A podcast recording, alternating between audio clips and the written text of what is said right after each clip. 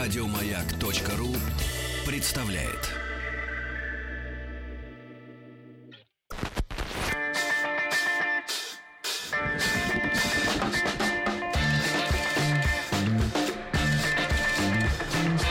Сергей Стиллавин и его друзья. Друзья мои, итак, вторник — это прекрасный день, когда вы уже втянулись в работу, вот, когда мы с вами, так сказать, можем уже себе позволить наконец-то поговорить о нашем с вами родном русском языке. Я рад приветствовать в нашей студии Галину Викторовну Якшу. Галина Викторовна, доброе утро. Доброе утро. Рады встречаться с вами регулярно. Доктор филологических наук, профессор Государственного института русского языка имени Пушкина и Высшего театрального училища имени Щепкина вновь с нами в студии. Ребята, у вас есть уникальная возможность в прямом эфире задавать Галине Викторовне вопросы, ну, при помощи, конечно, WhatsApp, плюс 7967-103-5533. И Viber. Да, следите, ну, за своей речью, наверное, следить достаточно сложно. Мы говорим так, как считаем нужным говорить, ну, или уместным. А вот за другими, да, можно понаблюдать. Ну, и, друзья мои, если у вас есть вопросы относительно построения речи, да, может быть, речь письменная, какие-то сомнения в какой-то деловой переписке, возможно, мы вам имеем все шансы помочь, да, разобраться, как действительно правильно, как нужно, может быть, наоборот, оправдать вас, индульгировать, да, может быть, что-то изменилось, потому что, Галина Викторовна, когда мы в этом году в очередной раз, я, правда, уже запутался, когда юридический статус придали, когда только еще дискуссия шла на тему родов слова «кофе», да, шла дискуссия. Да. Но, как я понимаю, сейчас переходный период. Да. Вспомнили о том, что мужской род кофе связан с восприятием русским языком этого понятия, смысла, как кофей. Кофей. Отсюда шел мужской род. А кофе по законам русского языка вроде бы ближе к село, к окно и так далее, и так далее. Отсюда и стремление к новациям. Почему икрак исчез из слова? Тут мне трудно ответить на этот вопрос. Возможно, это такое усекновение произошло в разговорной речи и постепенно перешло в речь литературную, письменную, а также, может быть, по аналогии с кафе и кофе в немецком, в английском языках. Это слово достаточно краткое и кончается вот Галина Викторовна, но вы считаете, что это капитуляция перед реальностью? Потому что до последнего времени, когда мы слышали, так сказать, кофе, мы видели, что человек не имеет моральных, так сказать, волевых качеств контролировать свою речь. И сразу как бы у нас, как у мужчин, к таким женщинам сразу интерес пропадает. Правильно, Владик? Вот. С точки зрения образованности. Но это я шучу. Но на самом деле капитуляция ведь. Вы знаете, для меня это не столь катастрофично, как может показаться иному слушателю. Более катастрофично, я об этом уже говорила, нарушение структуры речи. Просто хочу добавить, как иной слушатель, что кофе, как средний род, намного лучше, потому что тогда русский язык абсолютно логичный по поводу родов. А в чем логика, если это заимствованное слово, Тим? Окончание «е» ни о чем не говорит. Должен быть средний род. Так это не наше слово. Наше слово, брат. Это не русское слово. Но все равно тогда это логично. Все это кимоно и прочее японские слова. Они тоже средний род. Нет, это просто это как один большой, не знаю, ущерб или рана на русском языке. Тим, это слово кофе. У вас в английском языке у существительных вообще нет родов. Куда вы лезете? Ну, есть, они просто редкие.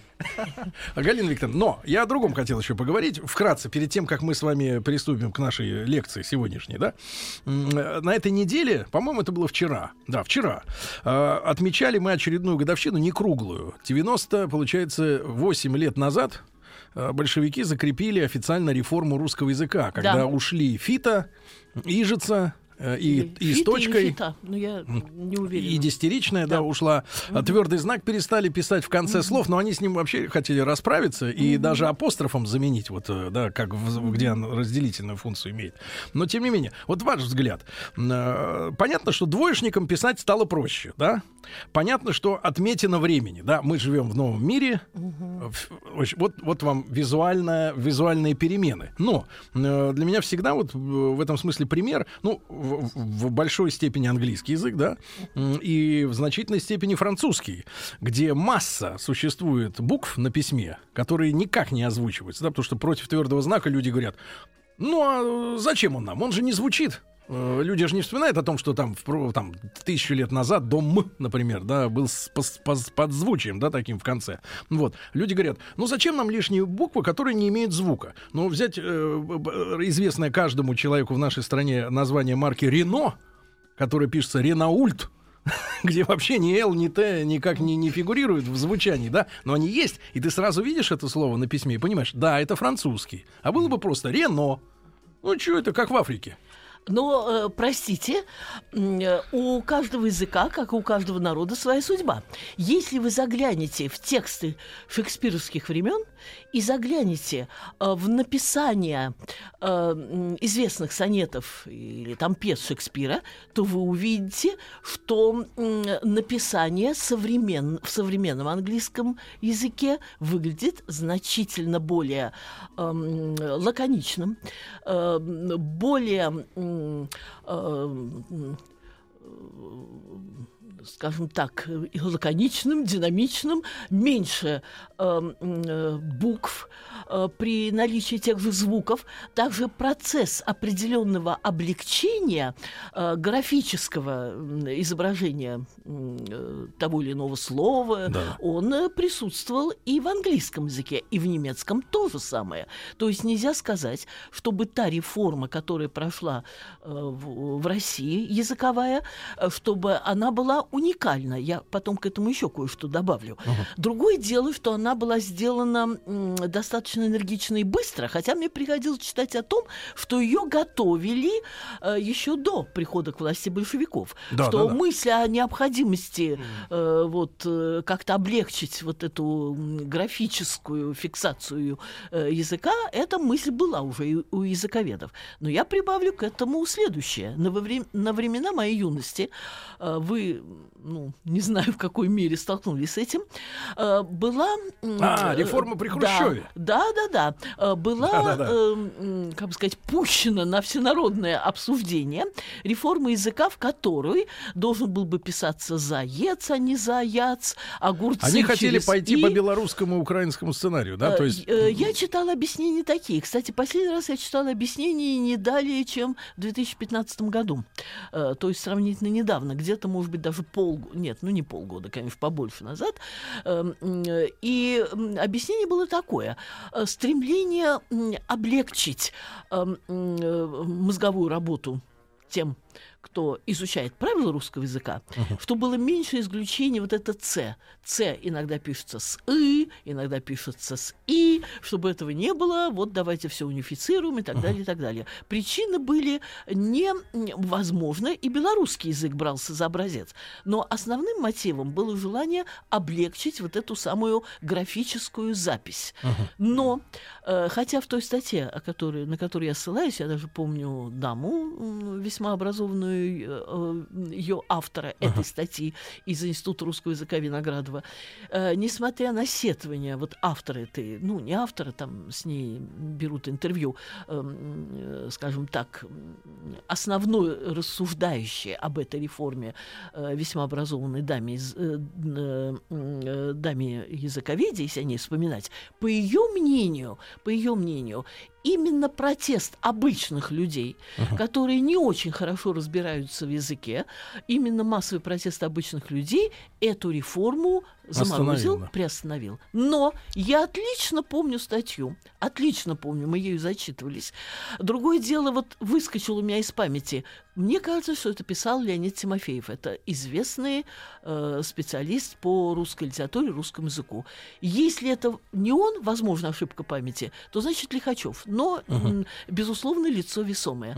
Он выступил против этой реформы. И хорошо помню, ну, повторяю, это статья 2015 года воскресила в памяти попытку той реформы. И отлично помню, как заканчивалась эта статья. Если эта реформа пройдет, обещаю перед всеми, я этих огурцей есть не буду. Огурцей? Нет, ну огурцы, хотели сделать огурцы через «и». Ну вот это я этих огурцей есть не буду. Это к вопросу Галина, о том, что ну, протест... ваша личная позиция. Вот смотрите, действительно, произношение может меняться, да? Конечно. Произношение ударение меняется, тоже. Да? Это дело такое, моды, может быть, каких-то тенденций, да? Но мы все понимаем, что есть литературный язык. У нас иногда в обществе какая-то странная история такая. Мы хотим, чтобы все говорили на литературном языке, но при этом признаем, да, что есть, ну, например, там, латынь, да, и есть вульгарный вариант какой-то, да, латыни. Вот. И почему же мы в угоду, грубо говоря, вульгарной публике, да, в хорошем смысле этого слова, если оно возможно сегодня, будем изменять написание литературного языка, да, и, так сказать, упрощать, идти на поводу у людей, которым, в принципе, на язык на свой наплевать, которые живут инстинктами, пищеварительным трактом и так далее, и, в принципе, о литературе никогда не задумываются. Я считаю, что мы должны стоять... Не надо намекать на меня в эфире. Чисто, нет, вас таких вот мы, это сам, вас в лагеря таких. Спасибо.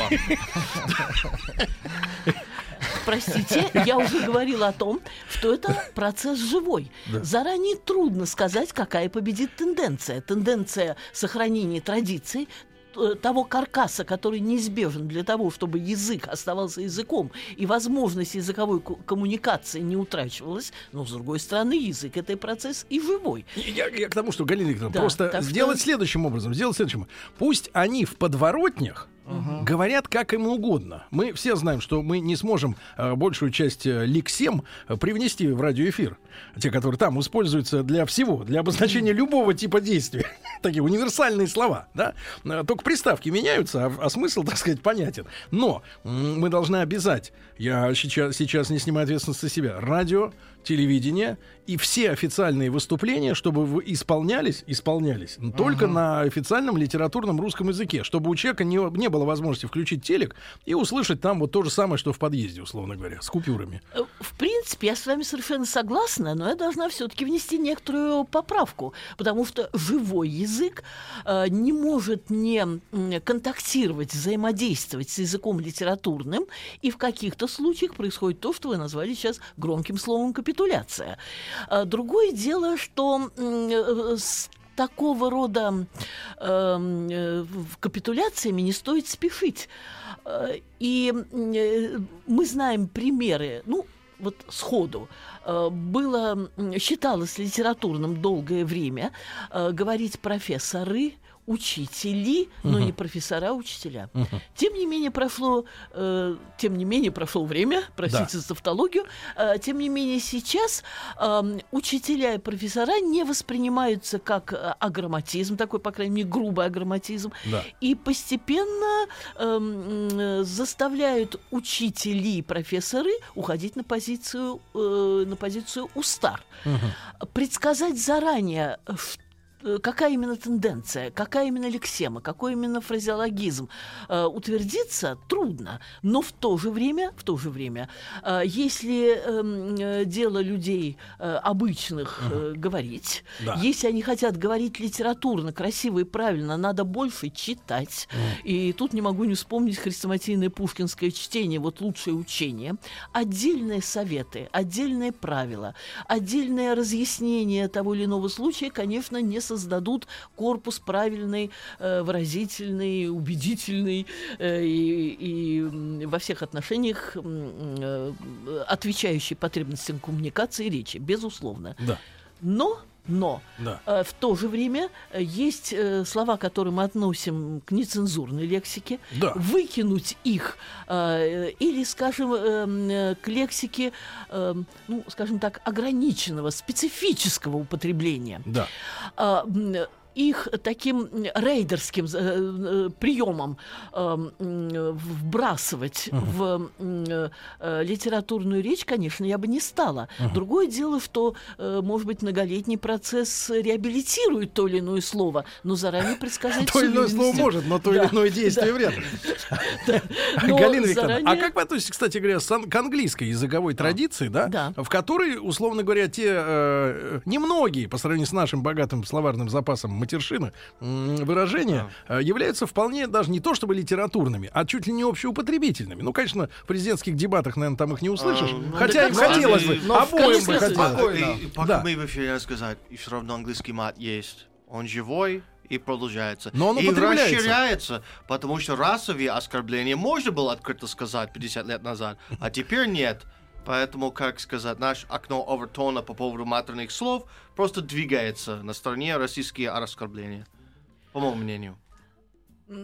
Тут я могу сказать, что каждый язык живет своей жизнью в зависимости от жизни того народа, который им владеет, и того общества, в котором этот язык развивается. У меня такой представление, возможно, ошибочное, и тут Тим меня может поправить, что наше общество более раздражено, более поляризировано, более нетерпимо. И у нас, возможно, применение нецензурной лексики будет воспринято как... провокация. Скажем так, да, как некая провокация, условно оскорбление. Говоря, легализация оружия нарезного тоже привела бы... Да, да, что-то в этом духе. Поэтому раз сложилось так в английском языке, это для нас некий пример. С одной стороны, пример, но с другой стороны, да, некое, факт. Некий факт, который мы учитываем, но это не образец, не непременно образец для подражания. Ну вот как раз и будет логично тогда нам завершить разговор, начатый неделю назад, да, относительно того, что иногда у нас появляется, как мы поняли, ложное ощущение скабрезности, скабрезного значения некоторых слов общеупотребительных. Например, мы с вашего благословения, извините, не будет воспринято как святотатство, слово «сиськи» в использовании, о чем мы говорили, является всего лишь примером, о чем мы хотим сегодня поговорить, примером изменения ценностной системы, в обществе. Безусловно. Я напомню хрестоматийные... Про группу «Ленинград» мы говорим, хит очередной. Я напомню хрестоматийные слова выдающегося французского просветителя Жоржа Луи Бюфона. Стиль – это человек. И экстраполирую это выражение на эпоху, народ, время и так далее. Действительно, существует, к слову говоря, и понятие «стиль эпохи». Его ввел в научный обиход Юрий Михайлович Лотман, но он говорил о стиле эпохи как о стиле литературном. Но существует и стиль эпохи как не только литературный, но и стиль эпохи, отражающий определенную систему ценностей, социальное устройство, наличие или отсутствие внутреннего напряжения в стране и так далее, и так далее. И если обращаться к этому самому замечательному тексту песни группы «Ленинград», то я должна сказать, что это есть тоже зеркало нашего времени, нашей эпохи постмодернизма и определенной роли, функции женщины в этой нашей современной... как бы вы описали кратко в виде формулировки, что сегодня есть женщина? В первую очередь она воспринимается как орудие сексуального соблазна. О! Конечно, элегантно. Да. ОСС. Конечно. В последнее время...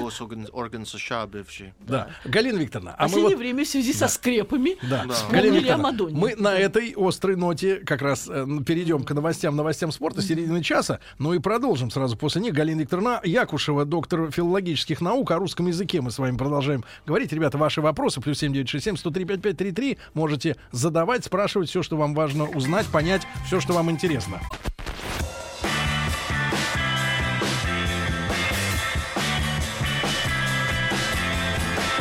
Сергей Стиллавин и его друзья. Итак, друзья мои, наша борьба за русский язык продолжается. Где еще бороться за язык, как не на радио, где кроме него ничего нет, правильно? Ну, остальное музыка, но этого добра везде навалом. Галина Викторовна Якушева, доктор филологических наук, с нами сегодня, профессор Государственного института русского языка имени Пушкина, Высшего театрального училища имени Щепкина.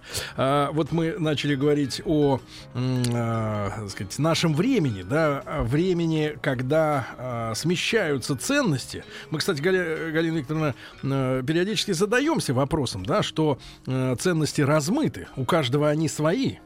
Если говорить вот применительно конкретным людям, немножко отступая от темы нашей программы, сейчас вернемся к Ленинграду и к песне, и вообще, то, мне кажется, очень показательно, да, в целом, вот отметина нашего времени. Спрашиваешь, например, человека,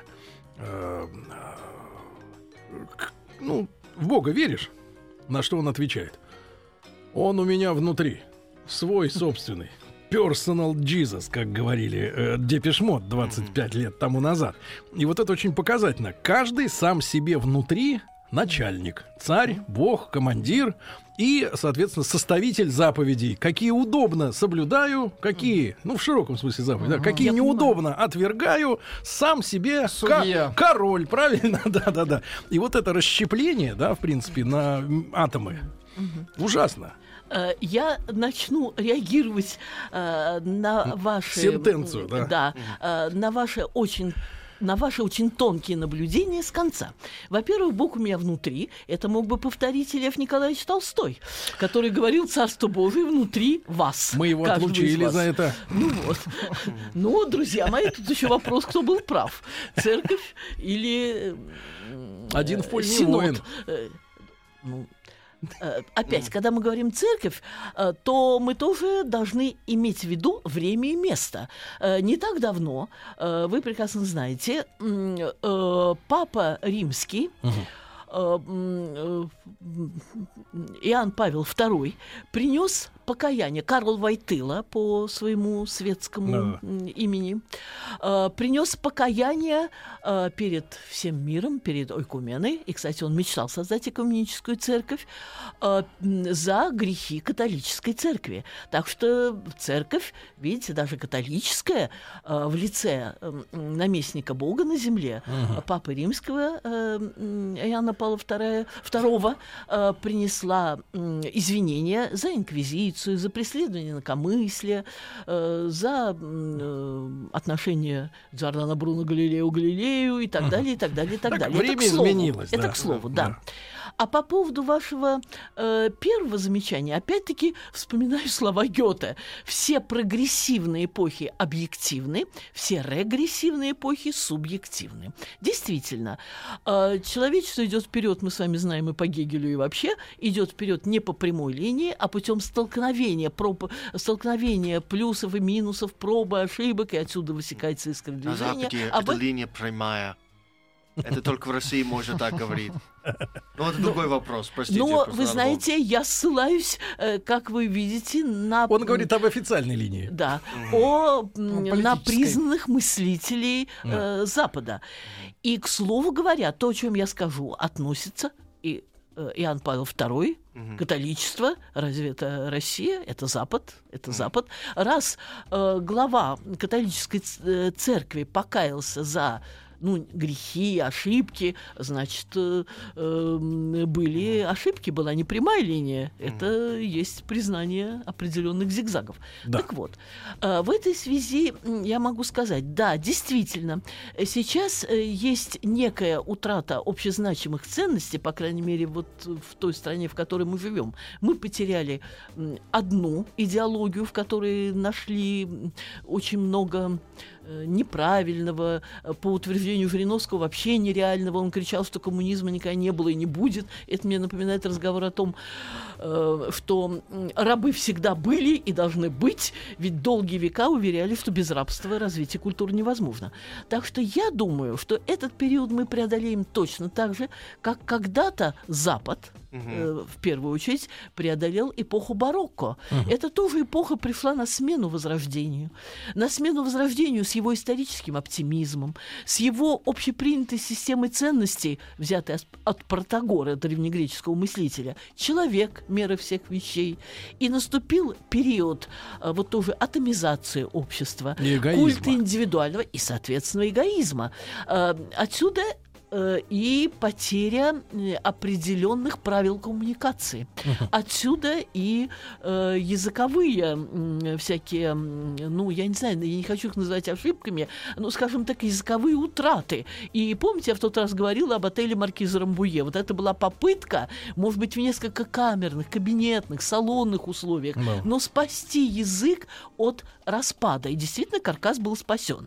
Пусть в лабораторных кабинетных условиях.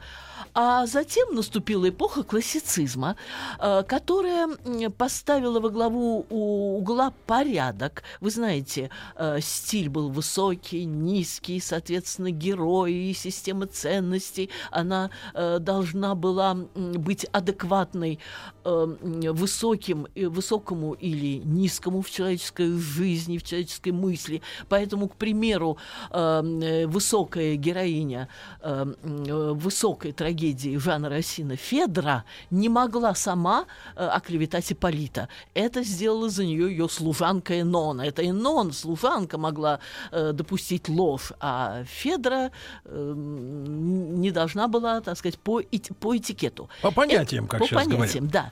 Это не значит, что я призываю вернуться к строгому классицистскому порядку, который давно уже себя изжил. Да.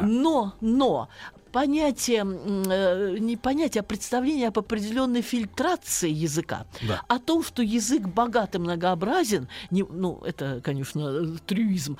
Не могу не вспомнить одного из своих ныне покойных научных друзей, широко известного профессора, почетного профессора МГУ Петра Алексеевича Николаева, с которым вместе он был главный редактор, я заместитель главного редактора. Мы, не только мы, там большой был коллектив ученых, готовили энциклопедию «Русские писатели XX века». Он, 17-летним, ушедший на войну, как-то остановил мальчишек, которые ругались матом, и кричала им: «Не смейте всуе употреблять эти слова. Это наш святой мат, святой русский мат. Мы с ним шли на бой». То есть, возможно, это было крайнее выражение напряжения, ненависти, гнева и готовности к атаке.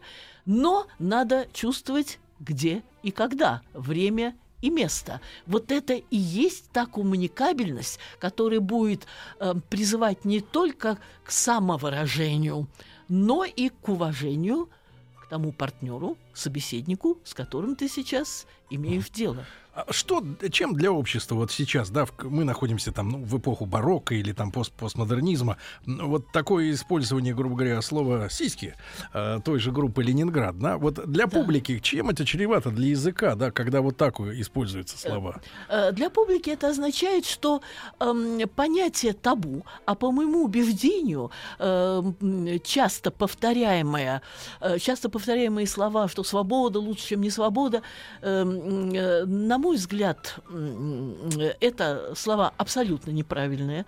Культура есть система запретов, система ограничений, система направления человека по определенному руслу.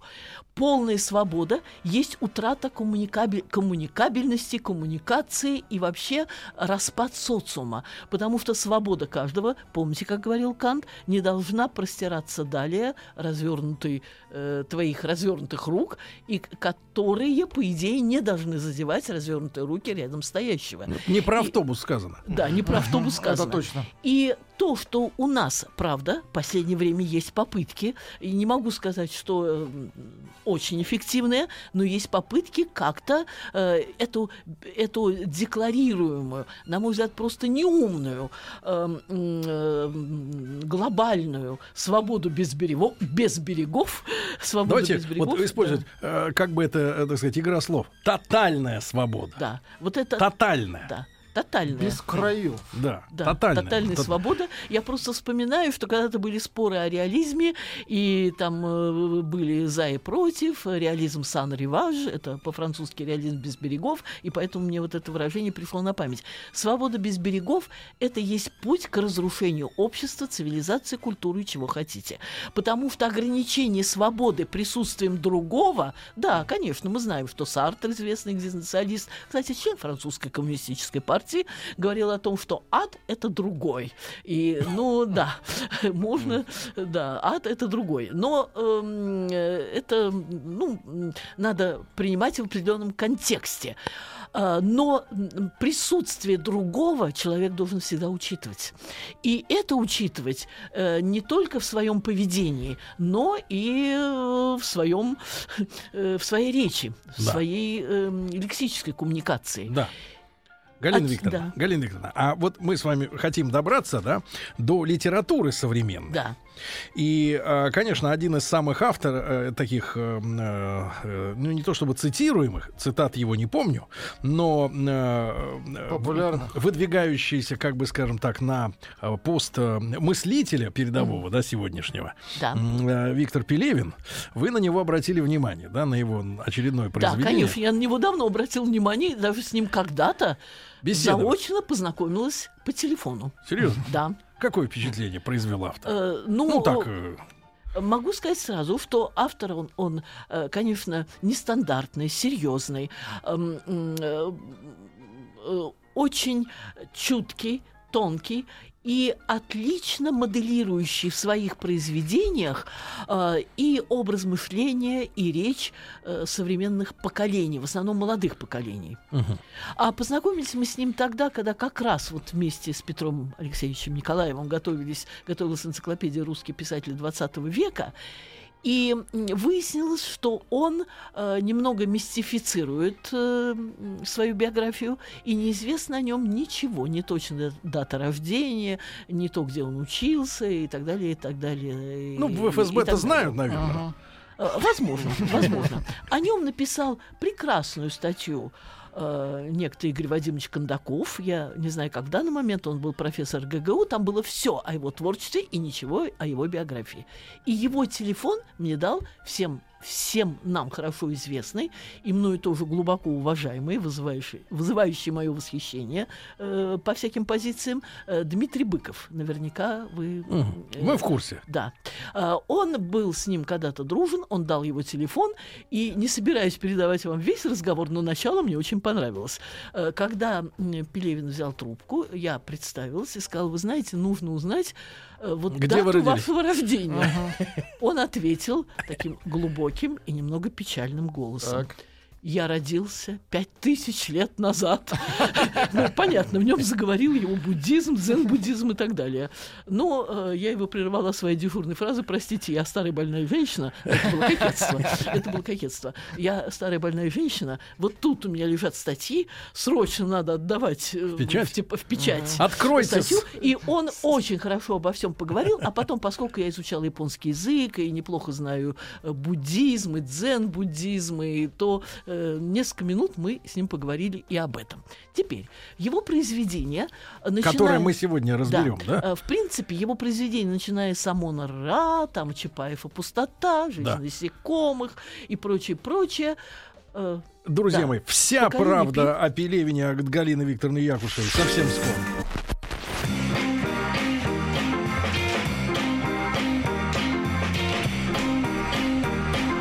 Сергей Стиллавин и его друзья на Маяке. Друзья мои, итак, с Галиной Викторовной Якушевой, доктором филологических наук, мы разбираемся в нашей с вами речи. Для кого-то она родная, кто-то делает свои уже не первые, но все равно еще достаточно тревожные шаги по нашему языку. Прямо по глотке идет Тим Керби периодически, когда читает ваше сообщение. Галина Викторовна, итак, вот новое произведение, да, Виктора Олеговича. Да? Да. «Лампа Муфусаила», правильно? Да, да. Или крайняя битва чекистов с масонами. Вот. Такое длинное название. Вот. «Лампа Муфусаила» или «Крайняя битва чекистов с масонами». Вообще, кстати, можно маленькое отступление? Можно. Галина, вы человек энциклопедических знаний. Тут слышал версию. Да. Просто хочу посовещаться, что интеллигенция в России как раз от них-то и пошла. Ну, не от чекистов, понятное дело. Сейчас мы, знаете, увязнем, Сергей. Да я так, к слову, просто вот, так сказать, намечу широту, так сказать, возможных дискуссий. У меня вызывает удивление то, что у вас это вызывает удивление. Потому что это достаточно известная вещь. Вообще, очень интересное такое замечание. Да.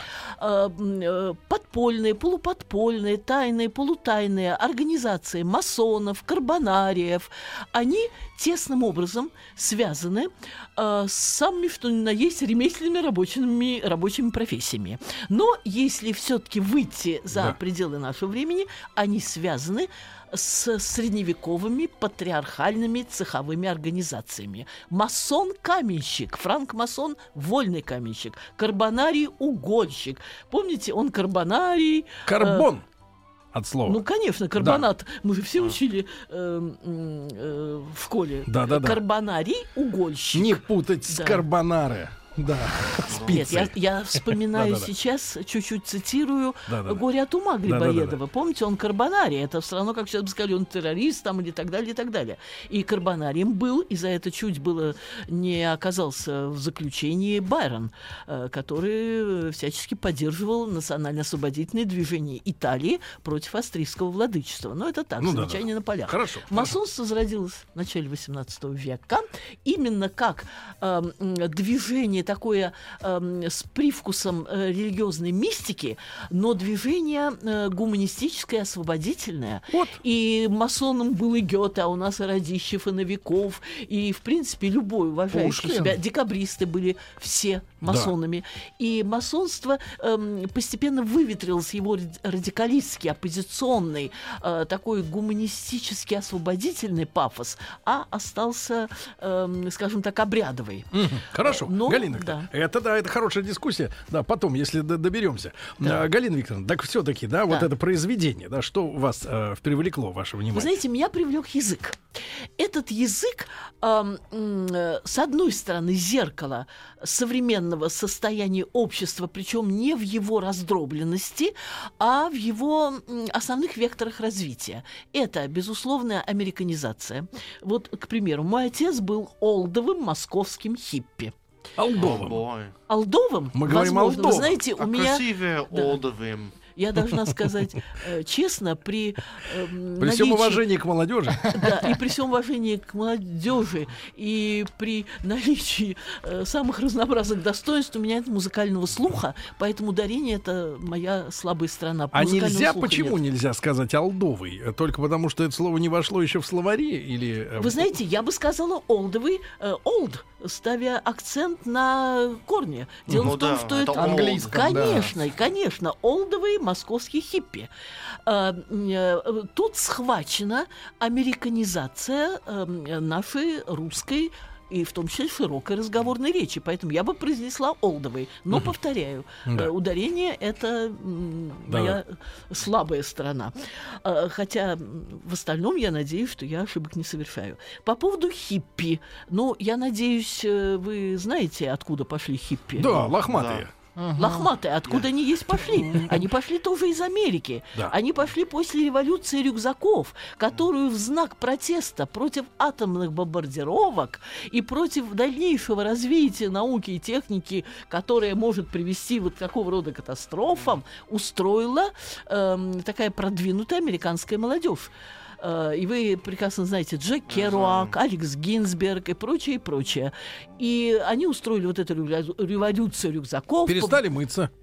Знак протеста. Вы знаете, там были наркотики, сексуальная революция и полный разрыв с цивилизацией, который грозит. Да. И начало уничтожения Америки. Хорошо для вас, плохо для меня. Не слушайте его, ведь он коротко пострижен. Но когда американская молодежь восприняла мысль, все, что тебе надо, это любовь, вот конец Америки, конец всего. Ну, как говорила одна моя мудрая подруга, так задумчиво лет 16, мы не знаем, что такое любовь. Да-да-да. Не-не-не, Галилеевна, можем, давайте про хиппи. Про хиппи, это интересно. Да, насчет хиппи. Так вот, я должна сказать, что тот, кто интересуется этим движением, должен обратить внимание на то, что была создана целая литература этой революции рюкзаков, вот этой литературы основателей хиппи, идеологов хиппи. Именно они увлекались. Ну, что такое сексуальная революция, наркотики? Разрыв с цивилизацией, разрыв с теми лицемерными нормами. А разве это не лицемерие было развивать науку, развивать мысль для того, чтобы употребить ее таким образом, каким употребили ее американцы в Хиросиме и Нагасаки? Тем более острой необходимости. Я понимаю, это была расплата за Перл-Харбор. Я понимаю, но не слишком ли жестокая расплата? Ну, другие говорят, что это был знак скорее Советскому Союзу. Да, или знак нам. Демонстрация типа «Стоп». И в том и в другом случае. Да-да-да. Не-не, Галина, вот это я не вам стоп. Это я... Промышленная революция произошла благодаря войне. Правильно, это была реакция. Да. Они просто об этом не знают, потому что они наивные, золотой молодежь. Золотая. Да, это в основном были интеллигентные молодые люди, которым было что бросить, и они бросили. Самый вот очень хорошая мысль. Бросить то, что было бросить, правильно. Да. А то, кому нечего бросать, кроме своих цепей. Конечно. Они в хиппи не пошли. Поэтому я не выбрал этот путь. Поэтому я очень ценю тех революционеров, они были, подобных Инессе Арманд, из богатых. И многим другим, которые или... нашей первой женщины-дипломат, нашей первой... Калантай. Да, Калантай. Тем, которые шли, и тот же самый, простите, Троцкий, Давид Бронштейн, да. И даже Ленин, да. Владимир Ильич. Это были люди отнюдь не бедные, которые могли сделать карьеру, и они пошли за идею. Да, Галина Викторовна, ну мы прощаемся на неделю тогда, и как раз начнем с Пелевина. Да, спасибо огромное. Галина Викторовна Якушева у нас сегодня была в гостях. Еще больше подкастов на радиомаяк.ру.